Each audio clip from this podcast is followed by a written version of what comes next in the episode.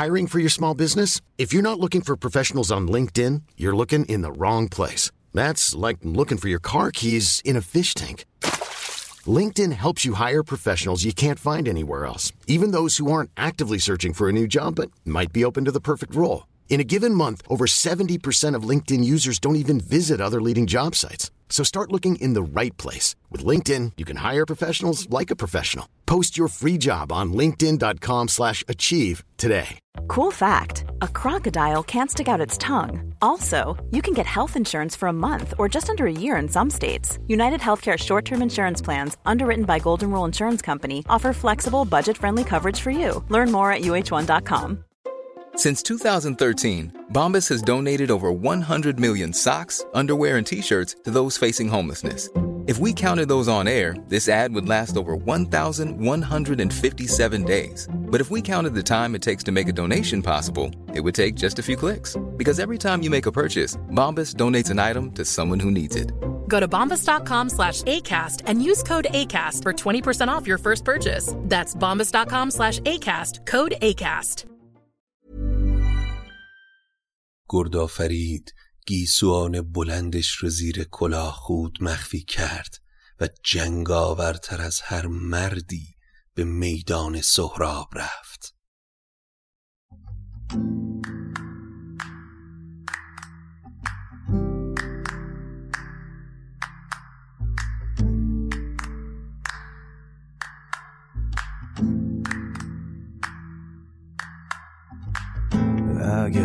حالت گرفته است. چشات پف کرده و خسته است. پاشو چای دم کن کیک تو فرن بشین و گوش کن به داستان این فن.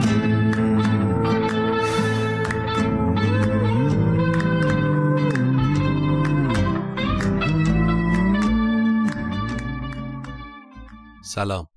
من ایمان نجیمی هستم و این قسمت چهاردهم شاهنامه به نصر از پادکست داستامینوفنه داستامینوفن پادکستی که من داخل اون برای شما قصه می‌خونم. حامی داستامینوفن برند محبوب میهنه که برای پروژه شاهنامه به نصر همسفر این پادکست شده. اگر مایل هستید به داستامینوفن کمکی بکنید بزرگترین کمک شما به ما اشتراک گذاری این پادکست با سایر دوستانتونه تا فارسی زبانهای بیشتری بتونن قصه های شاهنامه رو بشنون. همینطور می‌تونید از طریق لینکی که در توضیحات هر اپیزود هست به داستامینوفن کمک مالی کنید. هر مقدار که صلاح تونستید. البته کاملا اختیاریه. امیدوارم از شنیدن این قسمت لذت ببرید.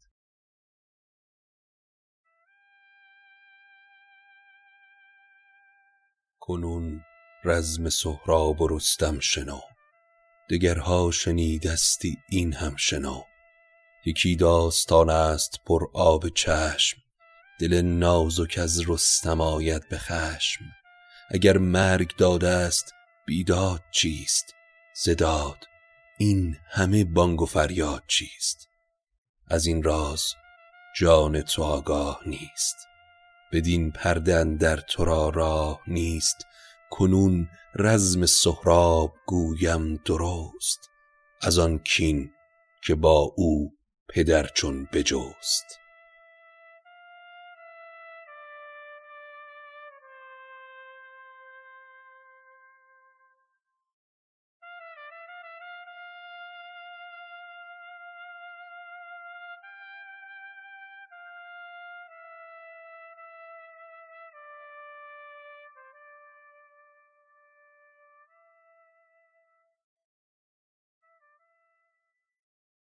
خب توی قسمت سیزدهم از روایت شاهنامه به نصر از خودکامگی و بلند پروازی های کیکاووس گفتیم. از عنوانی هم که برای اپیزود انتخاب کرده بودیم مشخص بود دیگه کاووس یا کابوس. چرا که رستم بعد از گرفتاری که کاووس در مازندران ایجاد کرده بود این بار به هاماوران رفت تا کاووس رو از چنگ شاه هاماوران آزاد کنه. بعد هم که آزاد شد هوای پرواز به سرش زد و توی جای اطراف آمل سقوط کرد. که رستم و بزرگان در نهایت پیداش کردند. اما اپیزود چهاردهم اختصاص داره به سهراب. قصه زیبا و در عین حال شاید غمانگیز. بعد از مدتها که صلح در ایران حکم فرما بود و خبری از جنگ و جدال نبود یک صبح سحر رستم هوای شکار به سرش زد که این تیر و کمانشو بردار و تنها برای ساعتی به شکار بره. پس به رخش نشست و به سمت مرز توران رفت. چرا که اون ناحیه شکارگاه های خوبی داره. همین هم شد. وارد توران که شد با چند گله گور برخورد کرد و چند ساعتی مشغول شکار شد. بعد هم با شاخه های خشک درخت برای خودش آتشی درست کرد و مشغول به کباب کردن و بزم یک نفره شد. بعد از اون رستم برای اینکه تنی به آب بزنه به چشمه که پایین اون دشت بود رفت. وقتی هم آفتاب حسابی بالا اومد دهانه رخشو باز کرد تا برای خودش توی دشت آزاد باشه و خودش هم زیر سایه درختی کنار همون چشمه به خواب رفت. اما رخش همونطور که قبلا هم گفتیم اسب معمولی نیست. برای همین گروهی از سربازای تورانی که از سمت دیگه اون دشت رد می شدن جای پای اسب رو که با باقی اسب متفاوت بود شناختن و فهمیدن که رخش همین دور و اطرافه. به دنبال جای پا رفتن و آخر رخش رو پیدا کردن. رخش تا کمندها رو به دست سربازا دید به سمتشون حمله ور شد و با دندونهاش سر یکی از سربازا رو جدا کرد و بعد از ساعتی تلاش و مبارزه که درش سه تا از سربازای تورانی کشته شدن رخش گرفتار بند سربازها شد. و اونها هم رخش رو به شهر بردن تا از نسل این اسب خارقلاده کره های متعدد بیارن. اما بعد از ساعتی رستم بالاخره از خواب بیدار شد و هرچه رخش رو صدا کرد خبری از اسب نبود. ناچارن زین رخش و سلاحش رو به دوش گذاشت و به دنبال رد پای اسب روونه نزدیکترین شهر یعنی سمنگان شد. این سمنگان بر اساس جغرافیای امروز افغانستانه. سمنگان شهر مرزی بین ایران و توران بوده. و این رو توی اپیزودهای قبل هم بهش اشاره کردیم که مرز ایران و توران رود بزرگ جیهونه. چون این است رسم سرای درشت. گهی پشت به زین و گهی زین به پشت. رستم هم زین رخش رو روی دوشش گذاشت و به دنبال رخش روونه سمنگان شد.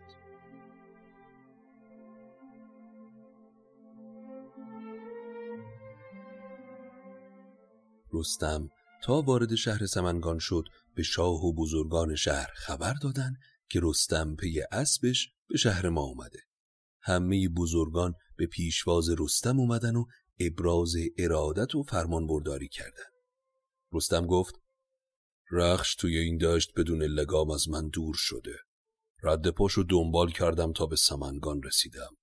ممنون میشم دستور بدید اونو پیدا کنن. تو را باشه در بازجویی سپاس. بباشم به پاداش نیکی شناس. گریدون که ماند ز من ناپدید سران را بسی سر بباید برید. شاه سمنگان در جواب گفت ای پهلوان تو مهمان من باش و تندی نکن. رخش رستم هرگز پنهان نمیمونه. من اونو پیدا می‌کنم و برای تو میارم. تو کمی در سمنگان استراحت کن تا رخش هم پیدا بشه. رستم هم خوشحال شد و به خانه شاه سمنگان رفت. اما شاه سمنگان برای رستم در کاخش بزمی ترتیب داد و بعد از میهمانی اتاق مجللی رو برای استراحت رستم آماده کرد. شب که رسید و سکوت همه شهر رو فرا گرفت فقط صدای شعله های مشعل بود که میسوخت و صدای مرغ شب که روی درختان باغ آواز سر داده بود. رستم خسته و مست به رخت خواب رفت تا بخوابه. اما یک هو چشمش به در اتاق افتاد که نیمه باز شد و کنیزی با شم وارد شد و پشت سر کنیز پس پردن در یکی ماه روی چو خورشید تابان پر از رنگ و بوی دو ابرو کمان و دو گیسو کمند به بالا به کردار سرو بلند. روانش خرد بود و تن جان پاک تو گفتی که بهره ندارد ز خاک. از او رستم شیر دل خیره ماند بر او بر جهان آفرین را بخواند. بپرسید زو گفت نام تو چیست؟ چه جویی شب تیر کام تو چیست چون این داد پاسخ که تهمینم تو گویی که از غم به تو نیمم. یکی دخت شاه سمنگان منم. ز پشت حجبر و پلنگان منم.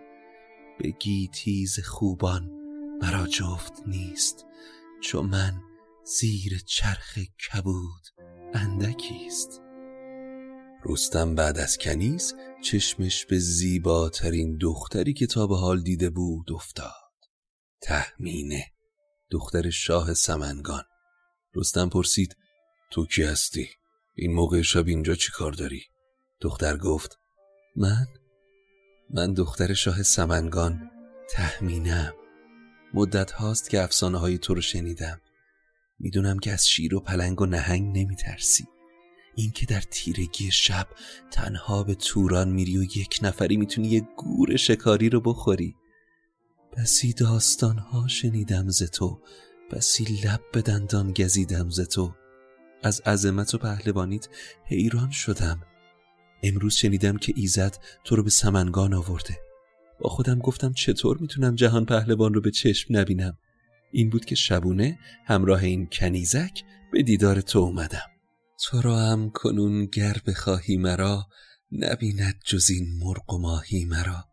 یکی آن که بر تو چنین گشتم خرد راز بهر هوا کشتم. و دیگر که از تو مگر کردگار نشاند یکی پور من در کنار. مگر چون تو باشد به مردی و زور سپهرش دهد بهر کیوان و هور سه دیگر که اسبت به جای آورم. سمنگان همه زیر پای آورم. تهمینه گفت همه سمنگان رو زیر پا میارم تا رخش تو رو پیدا کنم. رستم که زیبایی و دانش تهمینه رو دید به دختر دل بست و یکی از موبدان رو فرستاد تا تهمینه رو از پدر خواستگاری کنند. شاه سمنگان تا این پیام رو شنید بسیار خوشحال شد و دستور داد سریعا به آین و کیش رستم و تهمینه پیمان همسری ببندند. ز شادی بسی زر برافشاندند. ابر پهلوان آفرین خواندند که این ماه نو بر تو فرخنده باد. سر بدسگالان تو کنده باد. چو انباز او گشت با او به راز. ببود شب تیره دیر و دراز. چو خورشید تابان ز چرخ بلند همی خواست افکند رخشان کمند. به بازوی رستم یکی مهره بود که آن مهره در جهان شهره بود. بدو داد و گفتش که این را بدار. اگر دختر آرد تو را روزگار بگیر و بگی سوی او بر بدوز. به نیک اختر و فال گیتی فروز. وریدون که آید زختر پسر ببندش به بازو نشان پدر.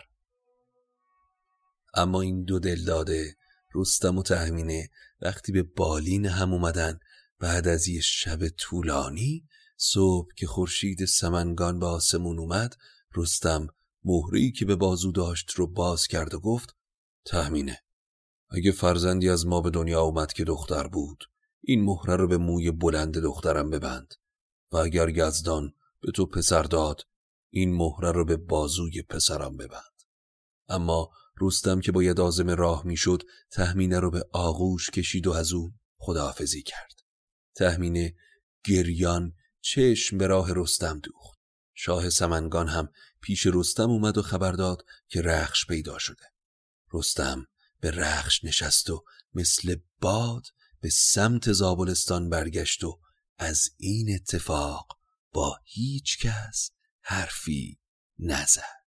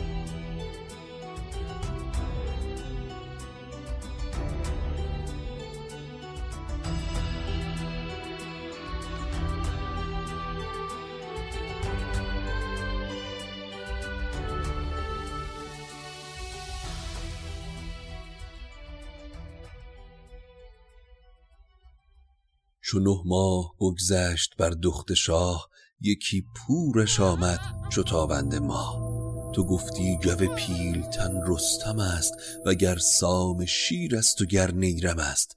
چو خندان شد و چهره شاداب کرد ورا نام تهمینه سهراب کرد. اما بعد از نه ماه تهمینه باردار شد و بچه ای که به دنیا اومد پسر بود و تهمینه اسم پسر رو سهراب گذاشت. کودک یک ماه از عمرش گذشته بود اما یک ساله به نظر می اومد سه ساله شد آرزوی جنگ میونه میدون کرد. پنج ساله شد دل شیرمردان رو پیدا کرد و وقتی ده ساله شد در سمنگان کسی یارای نبرد و سهراب رو نداشت. اما سهراب جوان بالاخره یه روز پیش مادر اومد و با تندی پرسید وقتی از پدرم می‌پرسن باید چی بگم؟ من شبیه هیچ کدوم بچه های دیگه نیستم. پدر من کیه؟ تهمینم در جواب گفت تندی نکن پسرم بهت میگم. تو پسر رستم تهتنی نوه دستان نبیره سام و از نژاد نیرمی. و بعد هم نامه ای از رستم برای سهراب آورد و همراه سه یاقوت درخشان و گفت پدرت اینها رو برای تو گذاشته. اینا رو پیش خودت نگه دارم ما من نمی‌خوام تو به رستم نزدیک شی. چرا که تو رو پیش خودش می‌بره و من طاقت دوری تو رو ندارم. و مهمترین که افراسیاب هرگز نباید تو رو بشناسه. چرا که افراسیاب تورانی دشمن اصلی رستمه و اگر بفهمه تو پسر رستمی یه بلایی سرت میاره. سهراب سر بلند کرد و گفت مادر چرا پدرم از من مخفی کردی؟ حالا که فهمیدم پدرم رستمه سپاهی فراهم می‌کنم و به ایران میرم. پهلوانای ایران و یک به یک از میون بر میدارم و کاووس رو از تخت پایین می‌کشم و رستم پدرم رو به تخت پادشاهی ایران میشونم. بعد هم از ایران به توران میرم و دودمان افراسیاب و به باد میدم و تو رو بانوی ایران می‌کنم. چو رستم پدر باشد و من پسر به گیتی نماند یکی تاجور. چو روشن بود روی خورشید و ماه ستاره چرا بر فرازت کلاه؟ اول باید یه اسب مناسب برای این مسیر بلند پیدا کنم. بعد آماده نبرد میشم. تهمینه به چوپان سمنگان دستور داد تا هرچه اسب در دشت سمنگان هست بیارن که سهراب اسب مناسب خودش رو انتخاب کنه. اما سهراب هم پسر همون پدر بود. اون هم مثل رستم دست روی هر اسبی میذاشت تا سوار بشه. کمر اسب خم می‌شد و یارای قدرت و بار سهراب رو نداشت. سهراب یک روز تمام همه اسبا رو امتحان کرد و هیچ کدوم فایده نداشت. تا اینکه کسی به سراغش اومد و گفت سلام بر پهلوان سهراب. پهلوان من کره ای از نژاد رخش دارم که فکر کنم مناسب شما باشه. پس سهراب اسبی از نژاد رخش به دست آورد و با اون به سمت کاخ سمنگان برگشت تا تدارک لشکر و سپاه ببینه.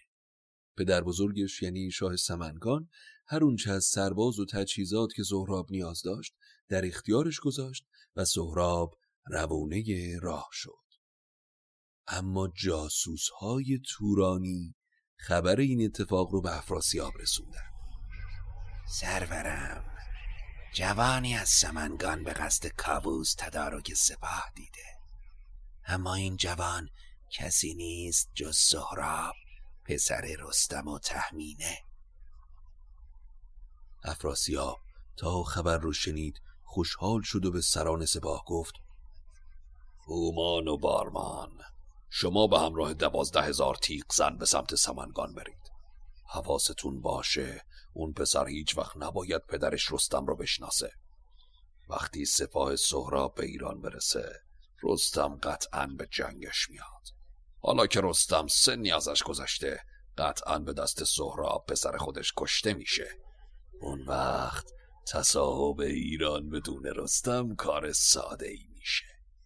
اما اگر هم سهراب به دست پدر خودش کشته بشه رستم تا دنیا دنیاست از غم فرزندش میسوزه. هومان و بارمان با سپاه فراوان و هدایای بسیار به سمت سهراب رفتن و وقتی به سهراب رسیدن نامه محبت آمیزی از افراسیاب رو برای سهراب خوندن. افراسیاب نوشته بود که سهراب پسرم اگر تاج و تخت ایران رو به دست بیاری جهان به آرامش می‌رسه. از اینجا تا ایران راهی نیست. تمام سمنگان و ایران و توران یک کشوره که به دست ایرانیان تکه تکه شده. من سپاهی شایسته برای تو فرستادم. از سیصد هزار جنگجو به همراه پهلوونهایی به نام هومان و بارمان. این دو سالار چند وقتی رو مهمان تو هستند. تا هر وقت قصد جنگ کردی در کنارت باشن. سپهدار هومان گفت این نامه شاه توران بود. حالا چه تصمیمی داری؟ اگر شما هم نمی اومدین من خودم به جنگ ایرانیا می رفتم. سهراب به اسب نشست و با لشکر بزرگی به سمت ایران حرکت کرد.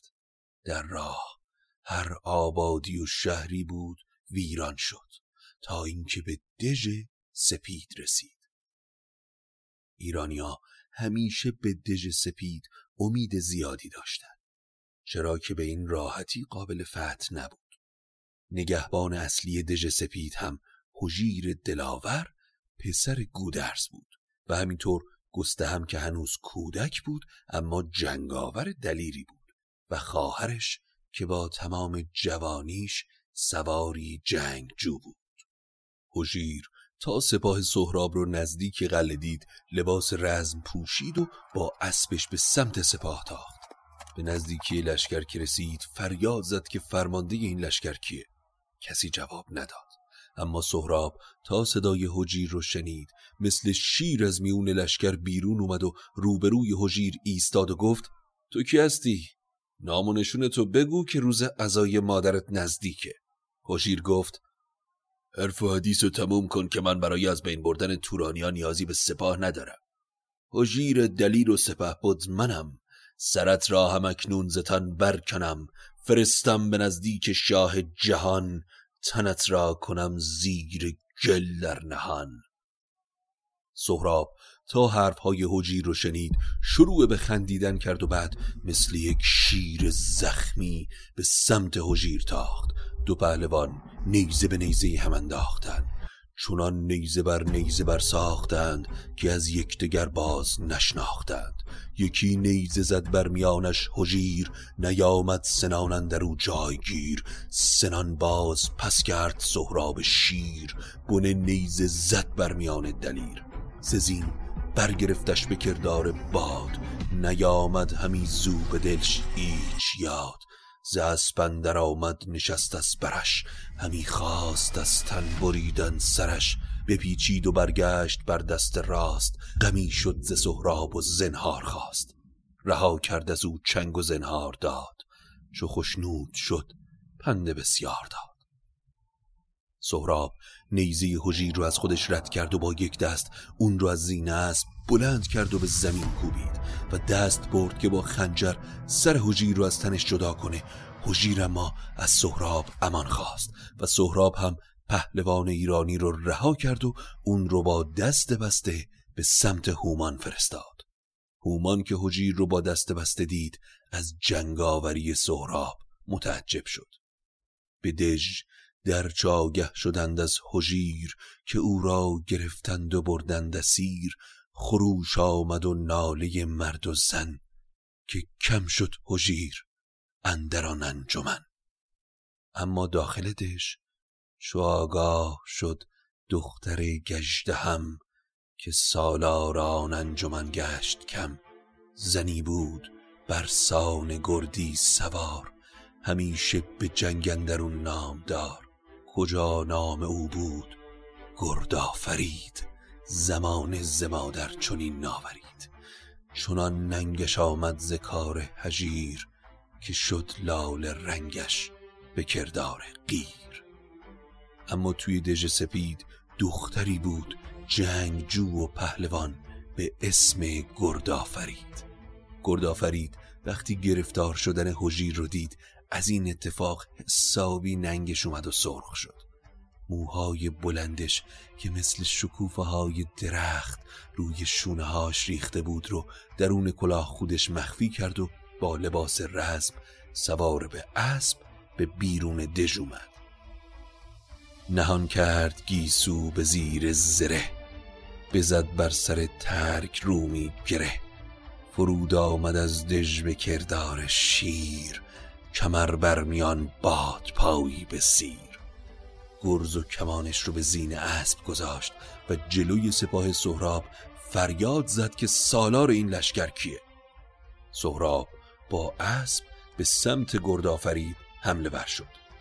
دختر جنگجو کمانش رو زه کرد و به سرعت باد تیر به کمان گذاشت و سهراب رو تیر باران کرد. کمان را به زه کرد و بکشاد بر.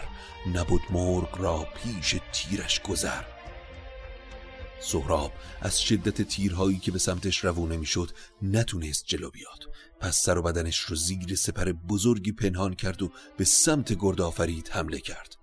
گردآفرید سری کمانش رو به بازو گذاشت و با سر نیزه به سمت سهراب حمله کرد.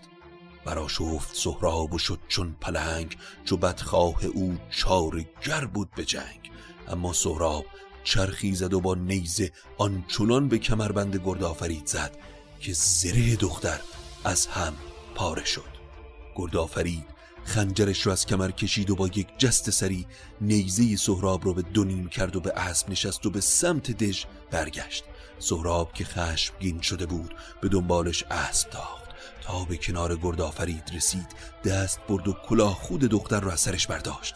رها شد ز بند زره موی اوی درفشان چه خورشید شد روی اوی.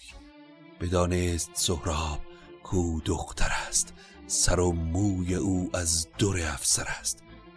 گیسوان بلند گردآفرید پخش در هوا مثل خورشید درخشید.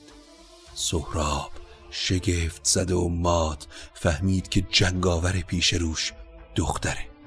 با شگفتی زیر لب گفت شگفت آمدش گفت از ایران سپاه چون این دختر آید به آوردگاه. سواران جنگی به روز نبرد همانا به ابر آرند گرد. سهراب کمندش رو از زین باز کرد و اون رو به دور کمر گردآفرید پیچید و گفت انقدر تقلا نکن نمی‌تونی از این کمند فرار کنی. ای ماه رو تو چرا به جنگ اومدی؟ گردآفرید که دید دیگه چاره ای نداره صورتش رو کامل نمایان کرد و گفت پهلوان دو لشکر دارن ما رو نگاه می‌کنن. اونا شمشیر زدن و جنگ سخت ما رو دیدن.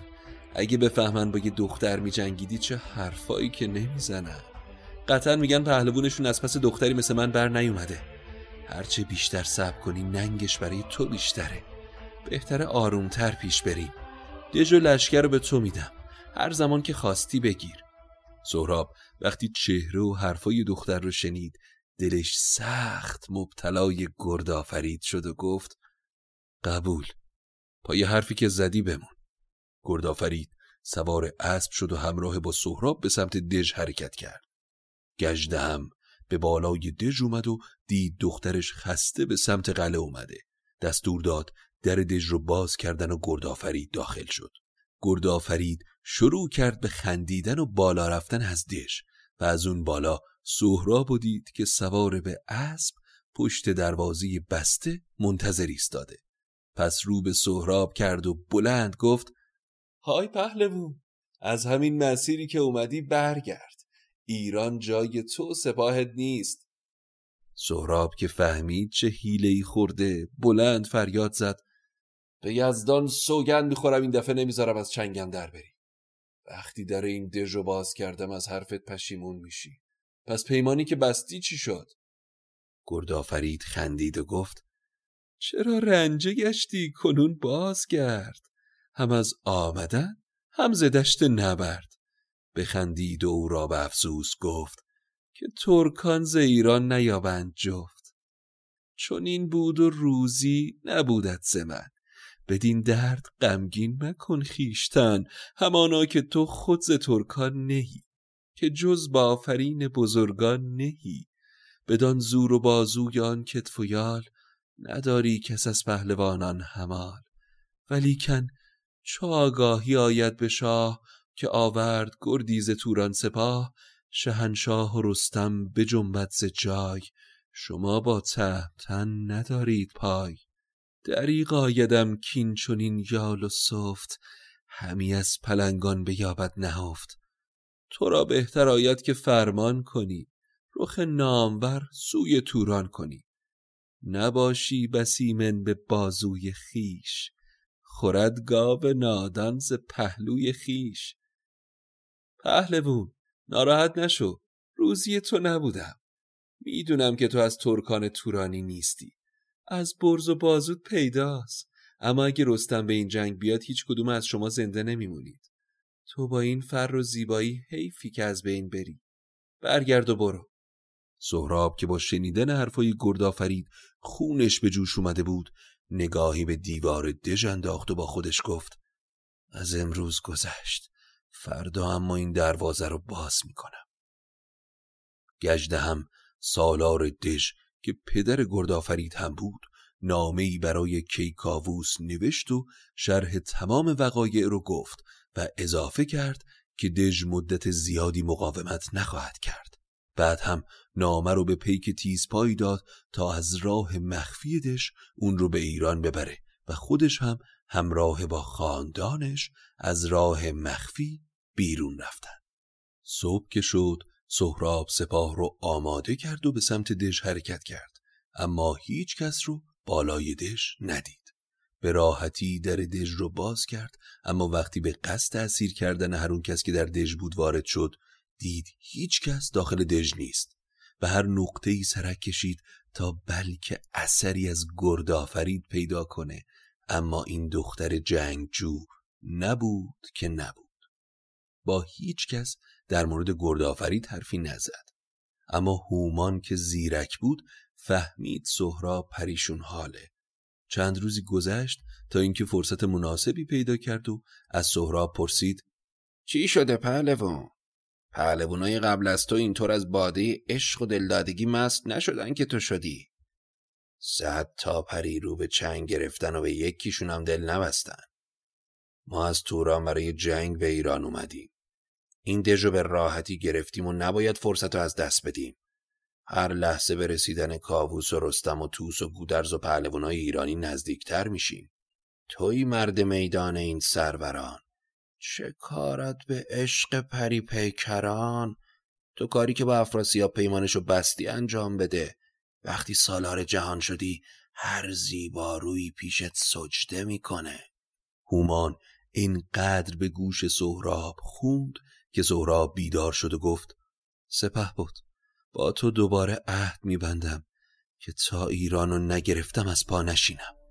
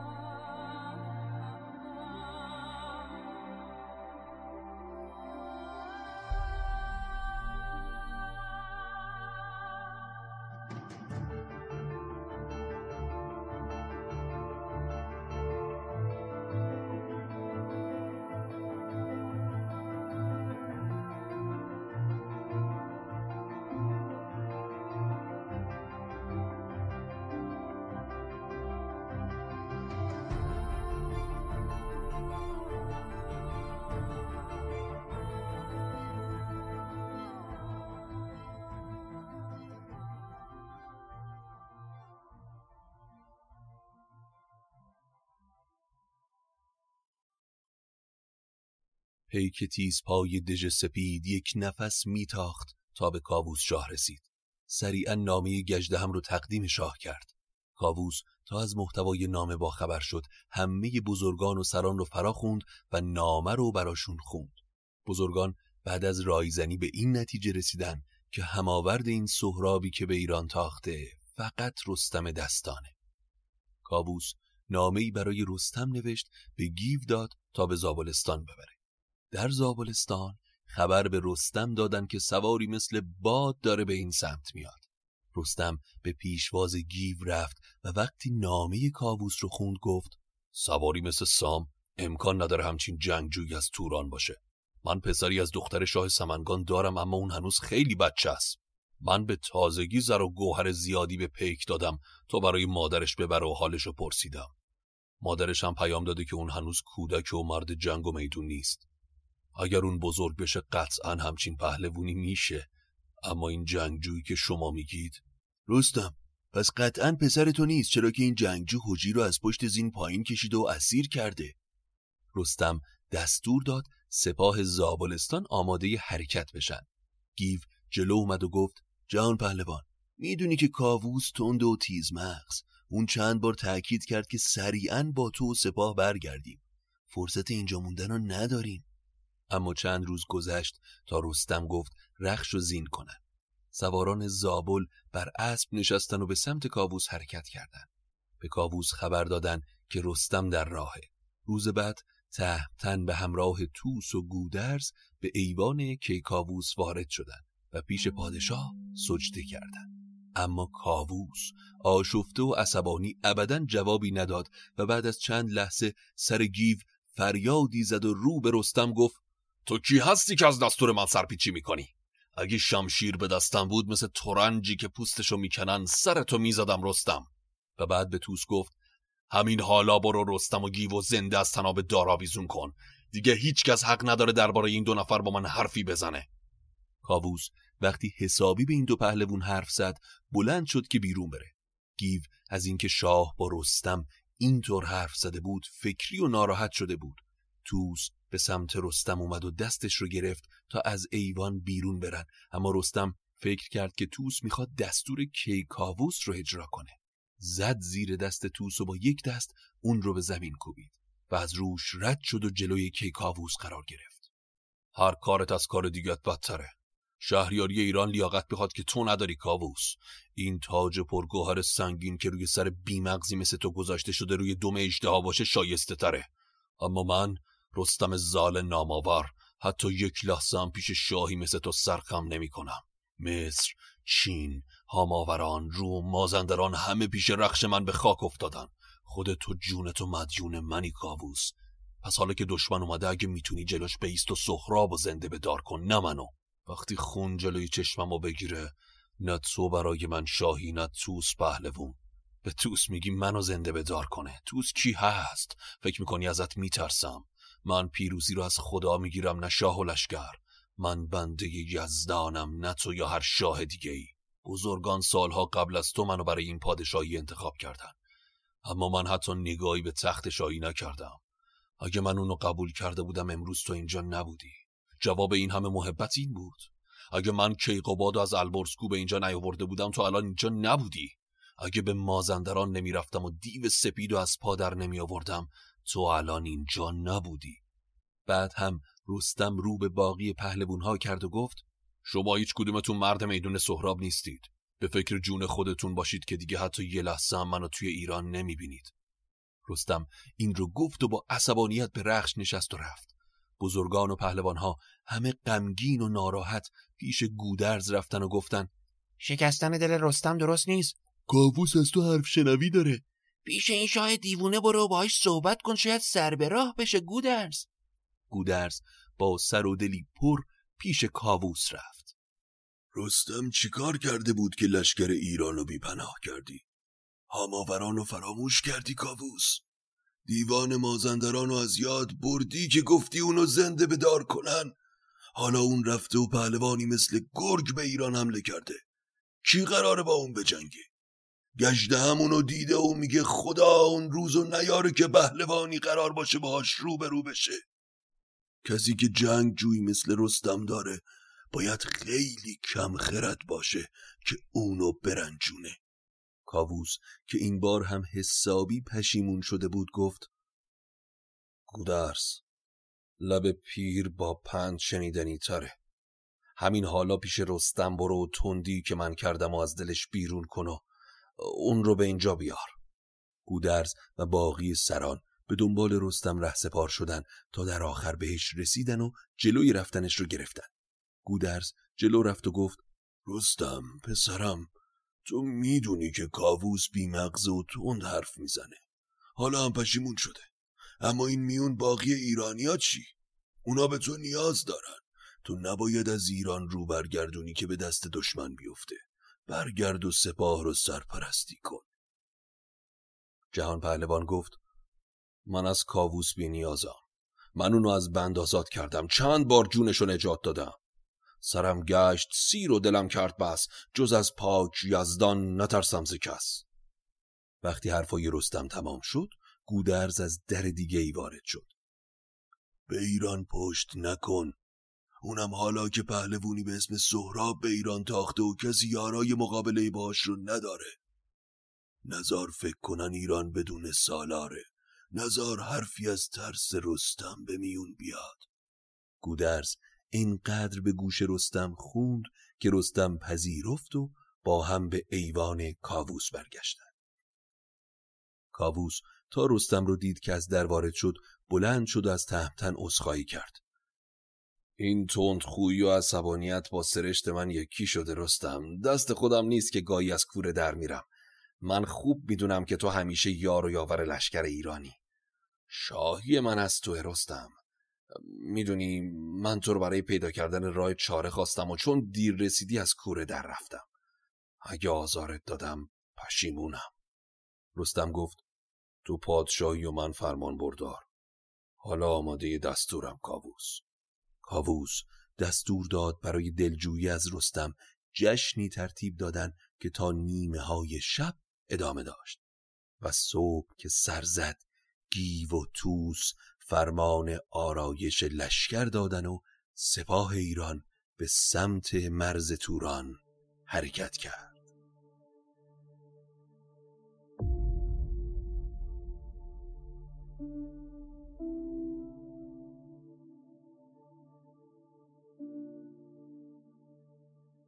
این بود قسمت چهاردهم شاهنامه به نصر که من ایمان به همراه اصلان تدوینگر کار و نسیم تصویرگر پادکست ساختیم. امیدوارم که از شنیدنش لذت برده باشید. قسمت بعدی رو حتما گوش کنید چرا که قصه رویارویی پدر و پسر سهراب و رستم رو خواهیم داشت. برای دنبال کردن آخرین اخبار پادکست هم حتما ما رو با آدرس داستامینوفن به فارسی یا انگلیسی در اینستاگرام و توییتر دنبال کنید. ممنون از برند دوست داشتنی میهن که حامی شاهنامه به نصره تا قسمت بعدی خدا نگهدارتون